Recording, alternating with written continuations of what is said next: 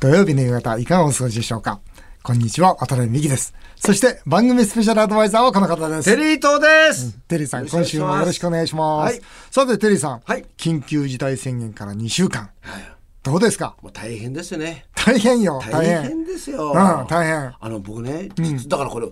二極化してると思うんですよどういうふうでに僕実はね、鎌倉の方のね、んあのお店によく行くんですよね、んどんなお店行ってええ、お母さん一人でやってるんです お母さん一人でやってるからそれでもね、これ一日まあ神奈川だから多分おそらく4万円だと思うんですけあど、あはいそうすると月すごいでしょそうですね。うん、そうするともうねもうウキウキしてるんですよだから普段そんなになんかね儲かってないから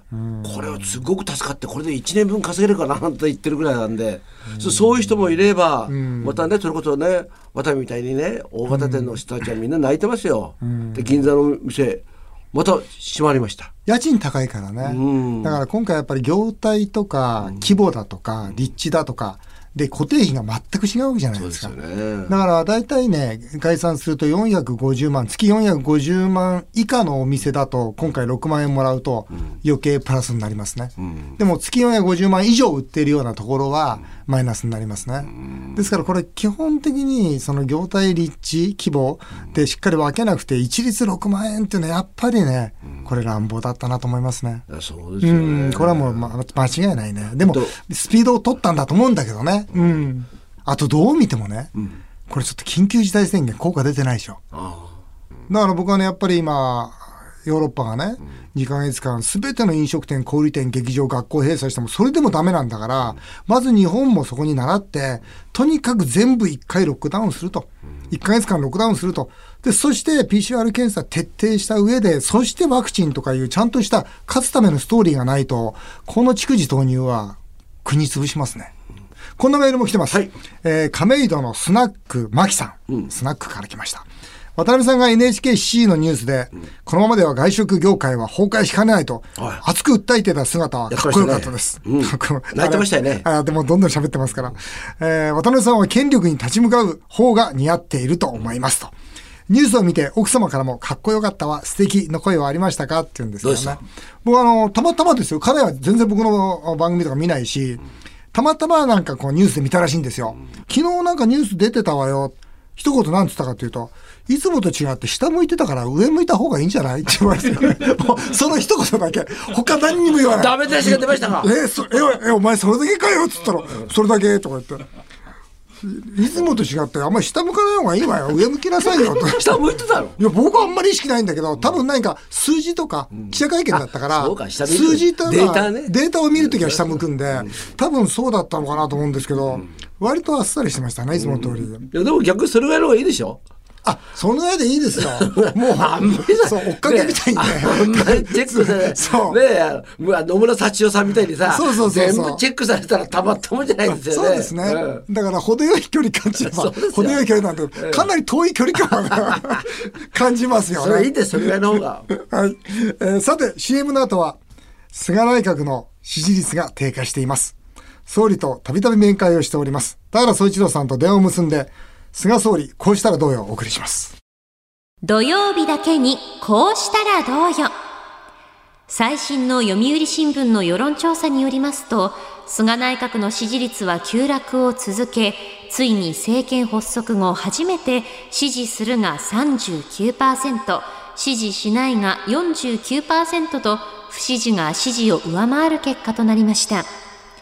NHK の世論調査では2度目の緊急事態宣言のタイミングについて79%が遅かったと菅内閣に厳しい評価をしています渡辺美樹さんは参議院議員時代菅総理に近くマスコミからは無派閥菅グループの一人と言われていました現在も電話で話す間柄で菅総理より優秀な人は自民党にいないと言っています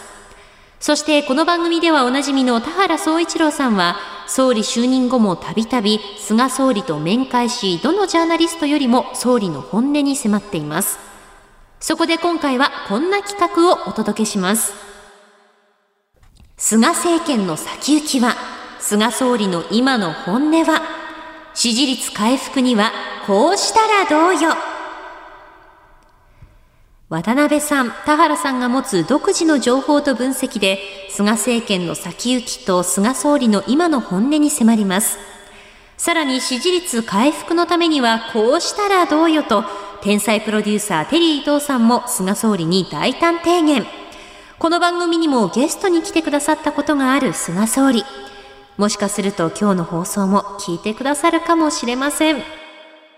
ということで、国会が始まりましたが、コロナ対応をめぐり、菅内閣の支持率が下がっております。ついに、支持と不支持が逆転をしてしまいました。もう就任した時って70%あったでしょ、それがいきなり落ちるでしょ、僕ね、まあ、菅総理よく知ってるんで、変わらずに頑張ってるわけですよね。だけど、まあ、ロックダウンしなかったことなのか、GoTo キャンペーンの判断なのか、いや、それよりね、あの、やっぱステーキ会食で一気に落ちたじゃないですか。その支持率ってそういうもんなのかなって、僕は改めて思ってるんですけどね。えー今回はこの番組でおなじみ、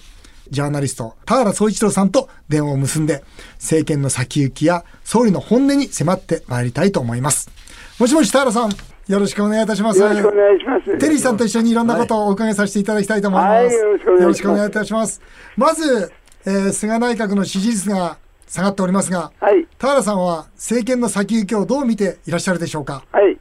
えー去年の暮れにね、日経新聞が、その、菅内閣の急落について、麻生内閣と同じだと。はい。その落ち方がね、はい。確かに急落の仕方は麻生内閣とほぼ同じなんですが、はい。麻生内閣と大きな違いがある。はい。麻生内閣が急落した時には、野党のお民主党の支持率が上がって、なるほど。で衆議院選挙の1週間前には民主党がと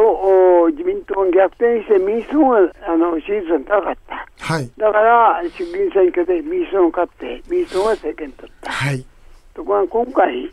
菅内閣の支持率は落ちてるんだけども、はい。立憲とか国民とか共産の支持率が全く上がってそうでないんですすねね。そうですね。はここい。が大きな違いですねなるほど。だから国民は菅内閣には異様に不満がいっぱいはい起。こってるはい。ところがだからといって野党に政権を取らせるつもりはないとうん。ここが大きいもう一つ大きな問題があるはい。首相の支持率が下がったらねはい。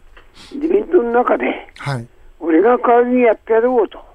いうのが出てきたんですねはい。例えばだから岸内閣の時には池田内閣はい。あるいは宮田内閣の時に小沢一郎大臣でこんなもんダメだとはい。森内閣の時には小泉やってきたとはい。必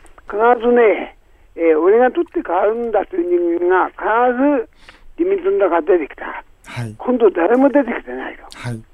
新聞や週刊誌などでは、石破茂雄とかね、はい。河野太郎とか、野田聖子の名前が出てくる。はい。僕は3人にもよく会ってますが、はい。えー、菅にとって変わろうというふうにはなってないですね。はい。ねえここが一番の問題。ある意味ではこれは日本の大問題かもしれません。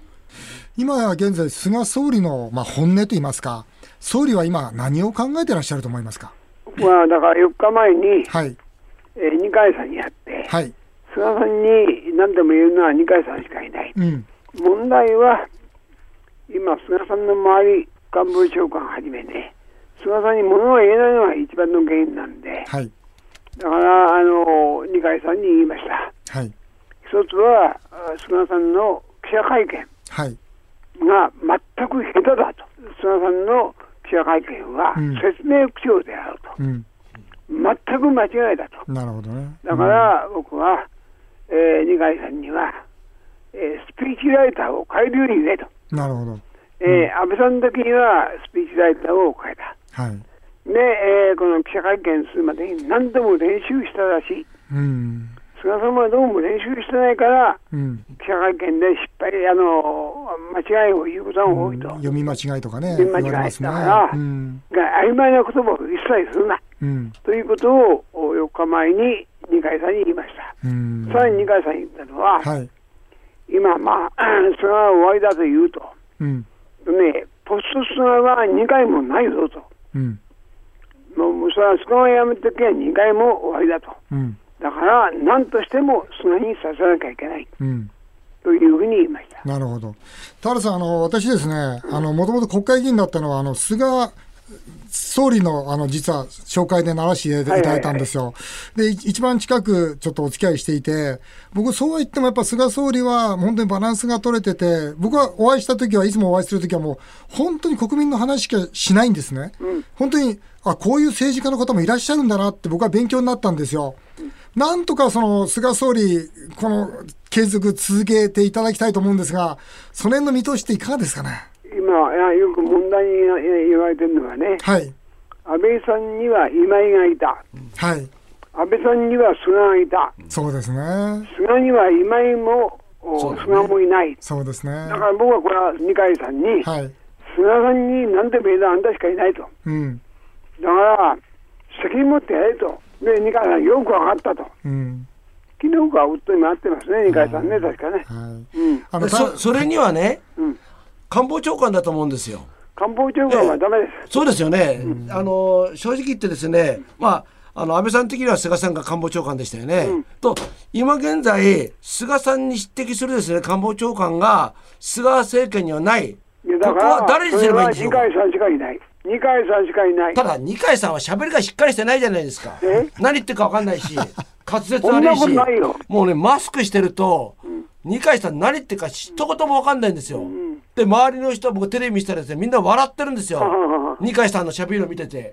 そんな二階さん官房長官になったって国民では伝わりません河野さんぐらいの人がななるならないとダメなんじゃないですかあのね、だから、あの、今度ワクチンの担当を河野にしたんだよ。うん。本当ならワクチンの担当は二階さん、あの、西村だよね。うん、そうですね。うん、で僕は実は安倍内閣でん菅内閣になるときに安倍さんに河野官房長官がいいじゃないかって言ったらね、うん。なぜか安倍さんが大反対した。なぜそれ反対されたんですかね。なんでしょうね。うん。そう将来に向けてですよそうねなんでしょうね。僕はあの河野がいいと言ったんだけど、いいですよね彼は大反対した。なるほどね。うん。田原さん、あの、本当に、あの、総理、ぜひ、様々なアドバイス、する、していただくなりして、す支えていただきますようにお願いします。であの会いに行くとは、もの文句言いに行くだけ は言いに行く。で、もう建設的などんどん文句言ってください。はい。はい、お願いいたします。とにかくねはい、あの今一番の問題は野党がはい。全く国民に支持されてない。ああ、そうでそすれね。かはら、菅に代わり取って変わるってやつは自民党にいない。い、すだから、何でもね、菅にやらせるしかない。はい、そりゃそうだわかりました。田原さんどうもありがとうございましたどうも。あの、ぜひお元気でごはい活ご活躍ください。ありがとうございます。渡辺さん、はいどうですかあのタラさんのお話を聞いてうん、まあ確かにね、その野党がまあ支持率が上がらない、それから自民党に変わりがいないという点で、じゃあ、今の状況でこれだけ支持率が下がって、じゃあ菅内閣続くか、また次の総選挙で自民党の皆さんが、じゃあ菅さんを支えるかっていうと、僕は今の流れは悪すぎると思いますね。あと国民もここで総選挙でね、また総理大臣変わるっていうのも望んでないような気がするんですよね。あとほら国民自体がですねコロナでちょっと気持ち的にね、まあ、ちょっと落ち込んでるんで、誰かを批判したいということで、まあ、それこそ菅さんを批判するのは一つのトレンドになっちゃってるじゃないですか。うん、そうですね。これが嫌ですよね。うん確かにでもあの田原さんおっしゃってたようにその麻生さんの時って、あの夜のバーで叩かれるじゃないですか、ね、こんな時お前バーに行ってていいのかと、で叩かれて、今回、まあ、総理はステーキで叩かれたわけですけどやっぱり国民にとってみたらやっぱりそういう象徴的な出来事ってのはこう大きいんでしょうね。ねえうんいやこれ本当にだからもう僕は総理大臣のせいだけではないと思うんですよ。僕ら国民自身がですねもっとしっかりそれこそ予防対策をしてですね、自分たちがあの感染者を増やさないという努力をしていかないと、全部が全部総理大臣に責任を押し付けるっていうのも変だなと思いますけども。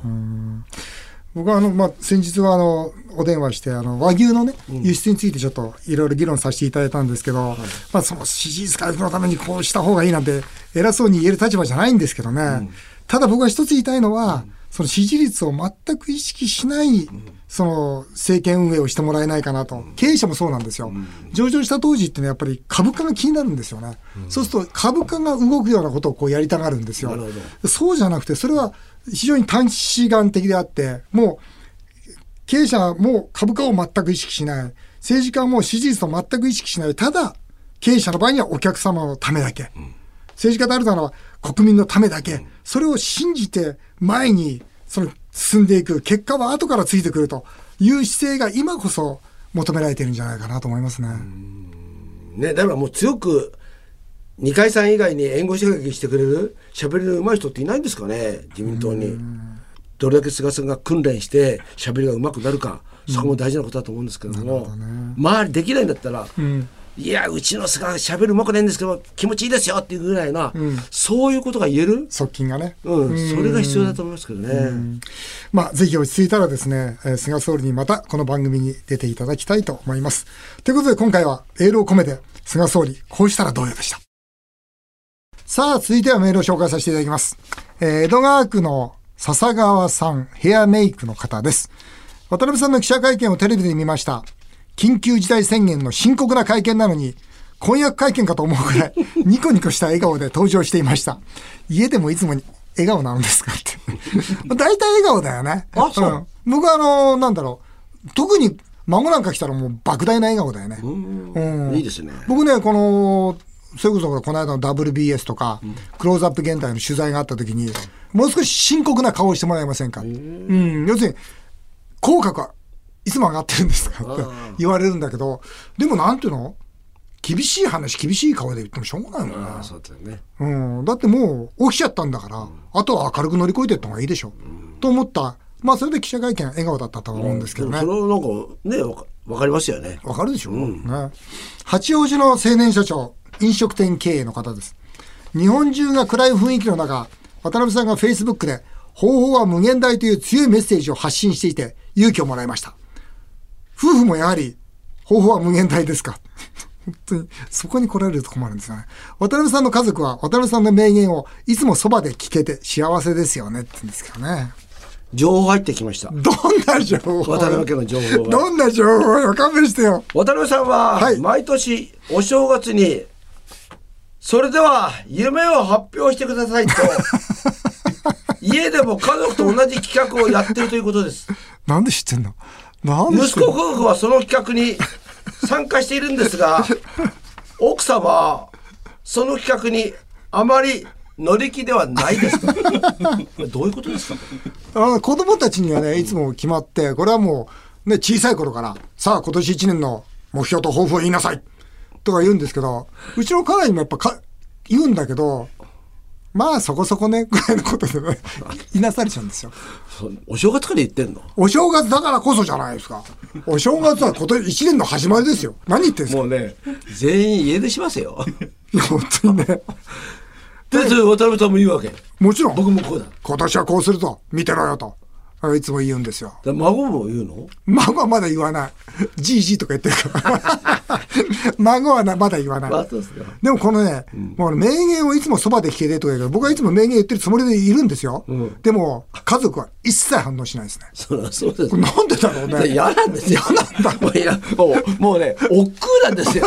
付き合ってらんないんですよ、そんなの。嫌なのかな当たり前じゃないですか、そんな家の。族のね、方法は無限大とか言ったら、おお、親父いいこと言うな、頑張ろうとか思わないのか思な。わないですよ。もう早く持ち壊せろと思ったんですよ。そうだろうな。全く反応しないもんな。 えー、トラちゃんです。ネットに男が惚れた女性にだけ言うセリフっていうのがまとめられていました。惚れた女性には、あいつと仲いいの。休みの日は何してるの露出の多い服は着るなよ。気をつけて帰れよ。というそうです。性欲強めの営業マンさんに、女性が喜ぶセリフを教えてほしいです。これ最近さ、この性欲強めの営業マンさ、出てくんだよね。なんか第三のレギュラーになったような気がして、ね。厄介ですよね今横にまたいますけども、女性が喜ぶセリフって何ですか性性欲強い営業マンさん。はい、これはもう何かにつけてですね、はいかまず感謝の気持ちありがとう言いつ言いまくると、ありがとう、今から。はい、あともう一つは、はいありがとうです可愛いわーっていうのは僕今つ言いますいやさかわいいそのわ丸坊主でさ、かわいいわって言われると、なんかゾクゾクしちゃうな。なるほど。綺麗だとは言わないんですけどそれは例えば高齢者に対してもね、そうですそうですよね年齢問わずいけるので年齢問わずはい、テリーさんなんかどうやらしい写真送ってとか言わない。逆効果ですね逆効果あそうそれ逆効果でしょ逆効果じゃないえテリーさんいやそれがもしいや効果的だと思うんだったらそういう人が周りにいるんだテリーさんそれね、うん一見そう思うでしょ思うそれは大間違いですあよ間違い間違いいいじゃん送ったよって全然説得力ないんだけいどや一見なさそうここはここではな思うんですよ、うんここではそうだけども、それ言った方がいいですよ言った方がいい言った方がいい、うんあのね恋愛ではん理性はいらないんです、出ました名言で名言 恋愛に理性はいらないうん素晴らしい、えーポンちゃんです35歳サラリーマンの方ですお小遣い3万円とあります夫婦にまつわるアンケートによるとパートナーに内緒でへそくりをしている人の割合は47.3%と驚きの結果が出ていました私は性欲が強い営業マンの大ファンですちょっと待ってちょっと待ってよこれもう不安レギュラーじゃないんだから不安ができちゃったんだ不安までできてるありがとうございま女性が大好きで性欲が強い場合絶対に多少お金が必要でへそくりをしないとやっていけないと思います、大体どれぐらいを活動予算としているのか性欲の強い営業マンに聞いてみたいですはいどうぞ、ズバリ活動予算おいくらでしょう か毎月あの5万円積み立てております積み立て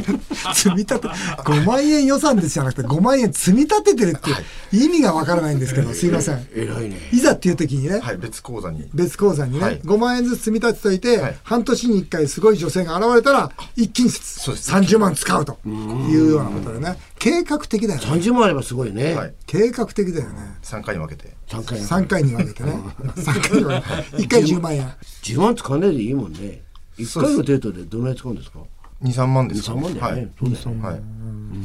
大体デートってどういうことあするどのういうことなのそうまずそれそれ知りたいよ、デートいやさく桜木町よくそれこそ行く、はいうんそれどドこクタワーとか遊園地あるじゃないですかうんとか行きますね観覧車、はい観覧車あーうちの前の役員も観覧車好きで、好きな女の子できると必ず観覧車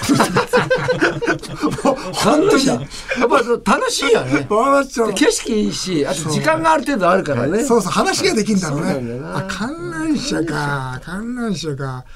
ね、でも、月々3万円、あ、ごめん、5万円の貯蓄をしているというね、その、活動予算を貯めているということは、今日は本当に素晴らしい発言 が、せ性欲の強い営業マンから出ました。えー以上、メール紹介でした。テレビ田さん、来週もまたお願いいたしますお。願いします日本放送渡辺美希5年後の夢を語ろう。この番組ではリスナーの皆さんのメールをお待ちしております。メールアドレスは夢 5-1242.com 夢 5-1242.com また来週のこのお時間にお会いしましょう。お相手は渡辺美希でした。あなたの夢が叶いますように。